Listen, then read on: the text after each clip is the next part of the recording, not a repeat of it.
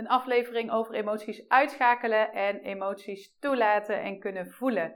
Ik ben benieuwd welke jij in welke situatie kiest. Heel veel plezier. Mijn naam is Sanne Notsa en ik help creatieve ondernemers het pad vrij te maken naar hun hart en vanuit daar te ondernemen, zodat creativiteit centraal kan staan en de energie kan stromen. Pijn is een emotie en emoties kun je uitschakelen. Nou, ik heb ooit uh, een relatie gehad met een ex-militair. En iedereen die ex-militairen kent, militairen kent, die veel naar Kamp van Koningsbrugge bijvoorbeeld kijkt, uh, die heeft deze zin wel eens voorbij horen komen. En in militair uh, gebied en in oorlogsgebied, dan denk ik dat het zeer relevant is dat je door de pijn heen kunt bewegen en dat je de pijn eventjes op een lager pitje zet, om vervolgens ook verder te kunnen komen.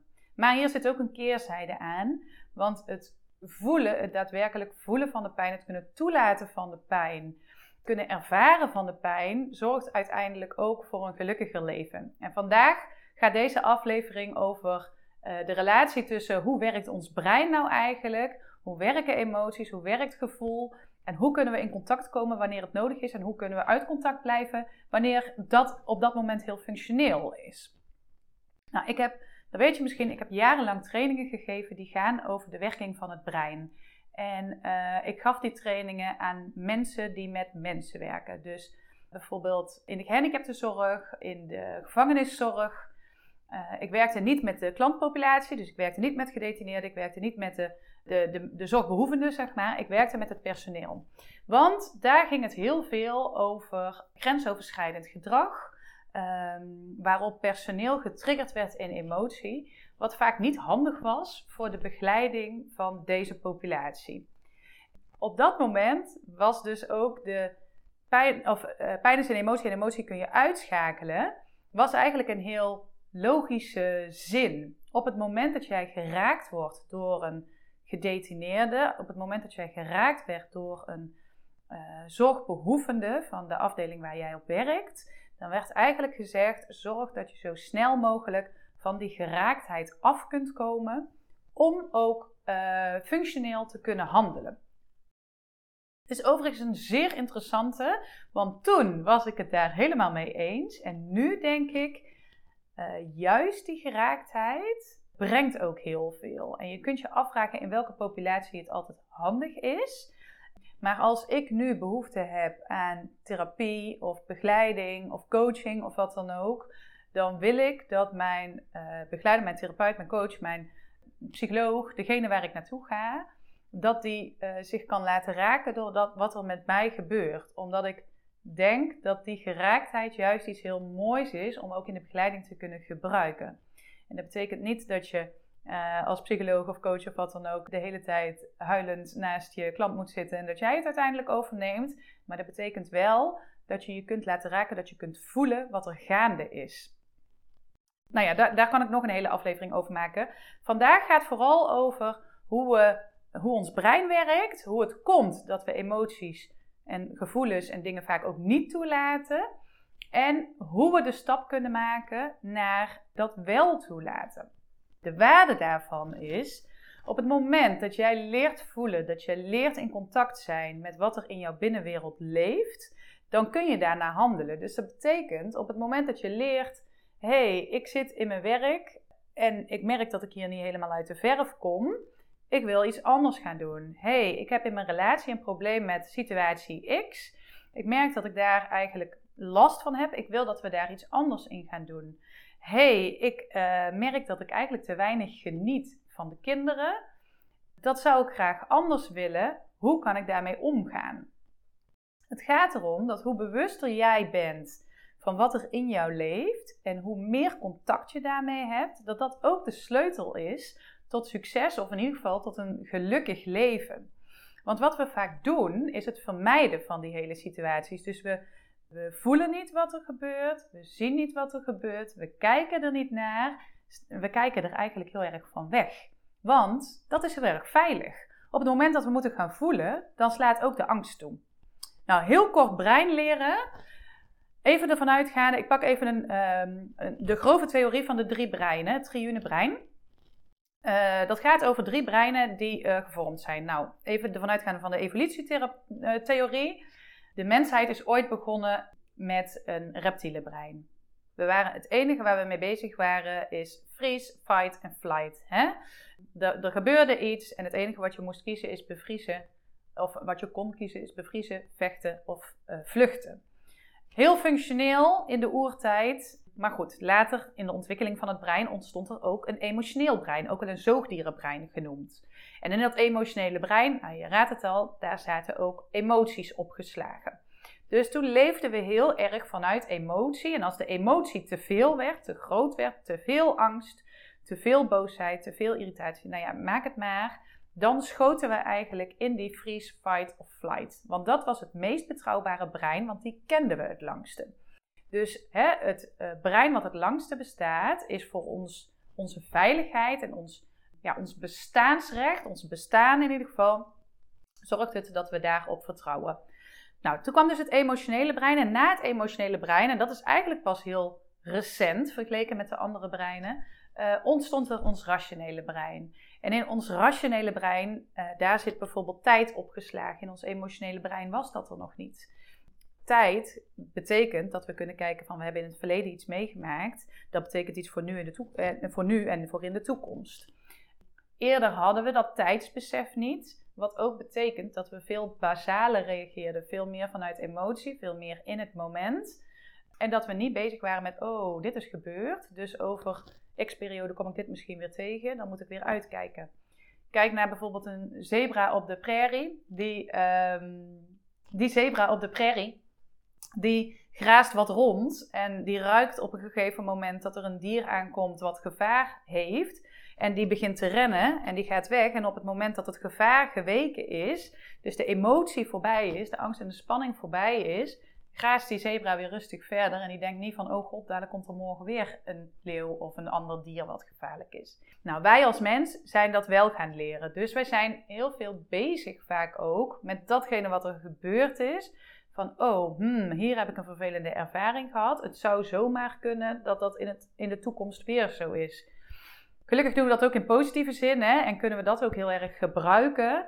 Dat op het moment dat je uh, positieve ervaringen ergens uit hebt gehaald, dan kun je ook denken: hé, hey, vorige keer ging dat goed, dus dan zal het nu ook wel weer goed gaan. Dus in negatieve zin is het meer onze vijand, in positieve zin is het ook onze vriend. Hè? Iets wat ons verder helpt om, daarmee, uh, om, uh, om in het leven zeg maar, succesvol te zijn.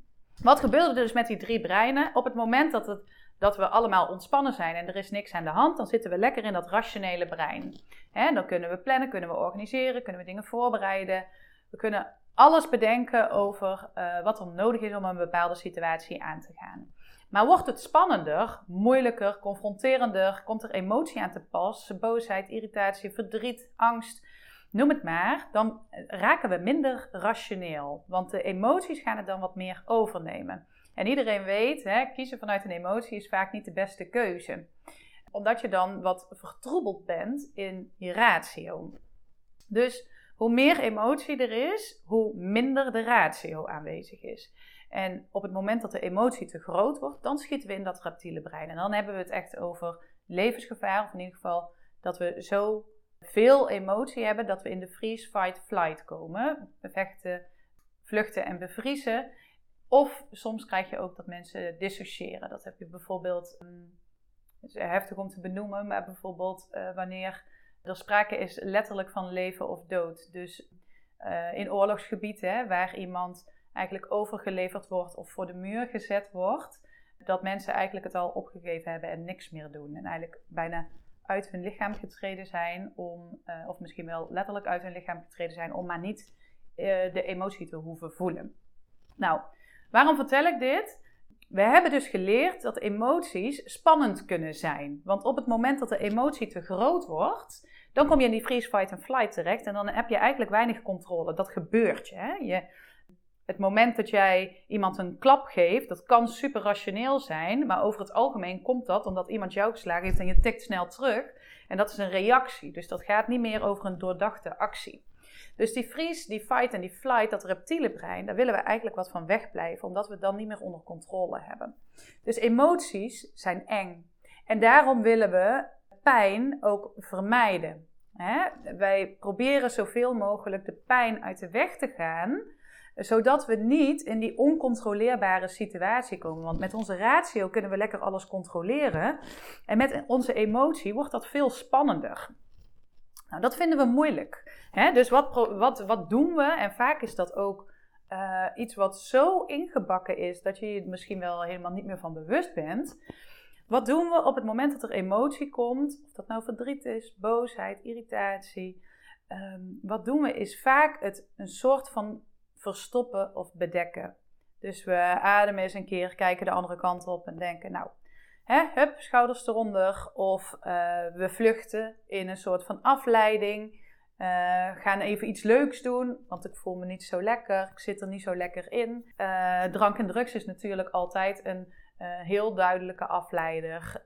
Of misschien um, bel je iemand op. Of wat we weinig doen, of misschien ga je aan het werk. Hè? We hebben ook mensen die dat, die dat als een soort van mechanisme hebben. Op het moment dat ik iets ga voelen, dan ga ik aan het werk, want uh, dan kan ik me lekker afleiden, zodat ik maar niet bezig ben met wat ik voel. En dat zijn vaak zo'n onbewuste patronen, uh, dat het heel moeilijk is om weer terug te komen bij wat is dat gevoel nou eigenlijk, wat ik misschien al wel jaren aan het onderdrukken ben. Wat ik zei, we vinden dat heel spannend. Hè? Die pijn is een emotie en emoties kunnen uitschakelen. Uh, we vinden het dus ook lastig om met die emoties in contact te komen.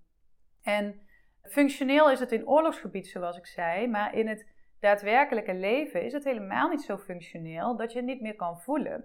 Dan blijf je dus continu in dat rationele brein, kun je alles mooi overzien en bedenken, maar word je ook heel vlak.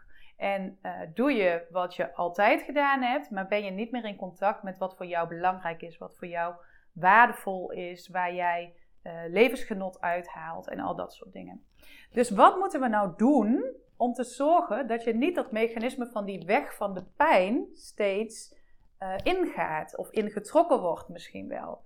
Want je wil juist ook wel in contact komen met datgene wat jou raakt. Waarom is dat nou zo relevant?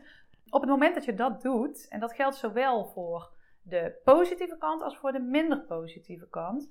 Op het moment dat je dat doet, dat je in contact gaat komen met wat je voelt, dan leer je ook voelen in positieve zin.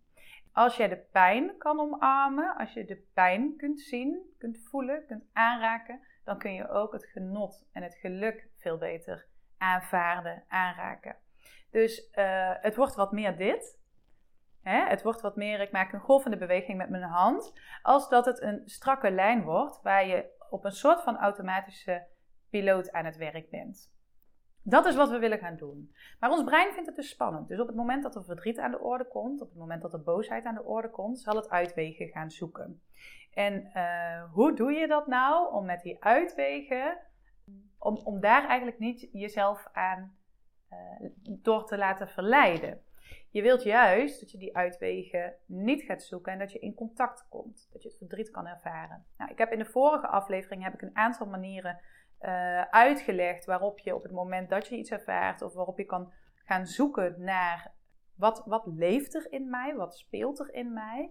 Maar wat ook heel belangrijk is, je kunt daar bijvoorbeeld over schrijven, hè? je kunt erover praten, je kunt erover mediteren, je kunt er bodyscans over doen. Er zit ook een oefening bij, die oefening kun je ook downloaden op mijn website, gratis te downloaden. Een oefening om in contact te komen met je lichaam en in contact te komen met datgene wat je voelt. En het allerbelangrijkste is, is op het moment dat jij voelt dat er emotie is, om jouw brein ook te kunnen laten weten: het is veilig dat ik voel. Het is veilig dat ik verdrietig ben. Het is veilig dat ik boos word ergens over. Het is veilig dat ik ontzettend geniet ergens van. Het is veilig dat ik heel erg blij ben. Ik word niet afgestraft. Uh, er is niemand die daar iets van vindt. Want dat is ook wat we kunnen doen vanwege opvoeding of wat dan ook.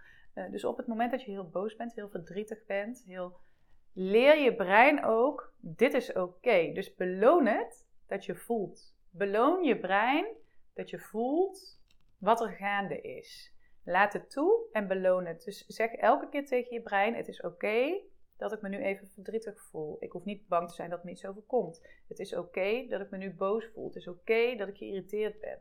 En blijf daar eens even bij of aanschouw het vanuit jezelf. Bekijk vanuit jezelf van, goh, wat, wat merk ik nu in mezelf op? Ik ben verdrietig. Oké, ik ben verdrietig. Soms hoef je niet eens te weten waarom het gaat. Behalve het feit dat je misschien soms moet huilen of soms ergens uh, iets uh, rond wil gooien of een keer schreeuwt of wat dan ook. Uh, je wil het eruit en je wil ook daarna voelen: het is oké dat dit was. En waarom helpt je dit? Als je dit kunt gaan doen en elke keer wat meer veiligheid kunt aanbouwen in het is oké dat ik die emotionele dingen ervaar. Het is oké dat ik emotioneel word. Als je die veiligheid ervaart, dan zul je merken dat uh, je ook niet zo gauw een zwaarte in emotie ervaart. Want de zwaarte is, of ontstaat vaak, juist omdat je het minder toelaat, niet goed toe kan laten, omdat je het afwijst, omdat je het wegduwt, omdat je het onveilig vindt, omdat je het spannend vindt. En daarom blijft het de hele tijd aanwezig. En dit is zoals de uh, bal die je onder water drukt. Ik heb het denk ik eerder gezegd in een video. Als je de bal onder water blijft drukken, dan ben je er continu mee bezig. Als je de emotie niet wilt voelen, niet kunt voelen, omdat je het spannend vindt, omdat je het eng vindt, omdat je denkt van, oh god, dadelijk heb ik het niet meer in de hand, dan blijf je bezig met die bal onder water drukken. En uiteindelijk komt hier in alle hevigheid, springt de bal uh, ver naar boven. Dus wat je wil, is kom in contact met die emotie. Zorg ervoor dat je het de ruimte en de aandacht geeft. En op het moment dat je iets gevoeld hebt, beloon het. En belonen kan op allerlei manieren. Hè? Maar beloon jezelf door bijvoorbeeld uh, even een kopje thee of een kopje koffie. Of uh, lekker naar buiten te gaan om te wandelen. Of doe iets waar jij gelukkig van wordt. En besluit ook met jezelf. hey, ik heb me zo en zo gevoeld. Dat vind ik oké. en daarom beloon ik mezelf nu. Zodat jouw brein leert, het is veilig om te voelen. Nou, lang verhaal, kort. Dus pijn is een emotie en emotie kun je uitschakelen. Zeker, soms super functioneel. En we zijn daar echt heel ver in doorgeslagen. En ik denk dat het juist heel belangrijk is om emotie te kunnen gaan voelen. Om te kunnen voelen wat leeft er in mij. Om uiteindelijk ook tot een veel gelukkiger, voldoenender leven te komen. Wil je daar nou meer over leren? Wil je meer in contact komen met jouw hart, met datgene wat er leeft in jou, met je emotie, met je gevoel? Wees dan welkom bij Connect, bij Diepzielduiken of als jij liever een één op één uh, sessie of een één op één ervaring wilt, contact me dan even. Dan bellen we even of sturen we even berichtjes over wat voor jou goed voelt en waarin ik denk dat het jou het beste kan helpen. Of dat een één op één sessie is, een één op één ervaring. Misschien een langere tijd wat één op één. Of uh, meerdere, meerdere sessies achter elkaar. Uh, misschien is een groepsprogramma meer passend. Daar komen we dan samen helemaal uit. Als jij voelt, ik heb verlangen om meer in contact te komen met mezelf, met mijn emoties, met alles wat er in mij leeft. En ik ben benieuwd wat er dan voor ruimtes open gaan. Ik heb zin om daarmee bezig te zijn Neem dan even contact met mij op. Uh, het makkelijkste is of via een e-mailadres, dat staat hieronder, of via uh, een van mijn social media kanalen. Staan ook hieronder. Dus uh, kijk even in de show notes en ik hoor heel erg graag van jou. Hele fijne dag voor nu en tot later. Dankjewel dat je hier bent.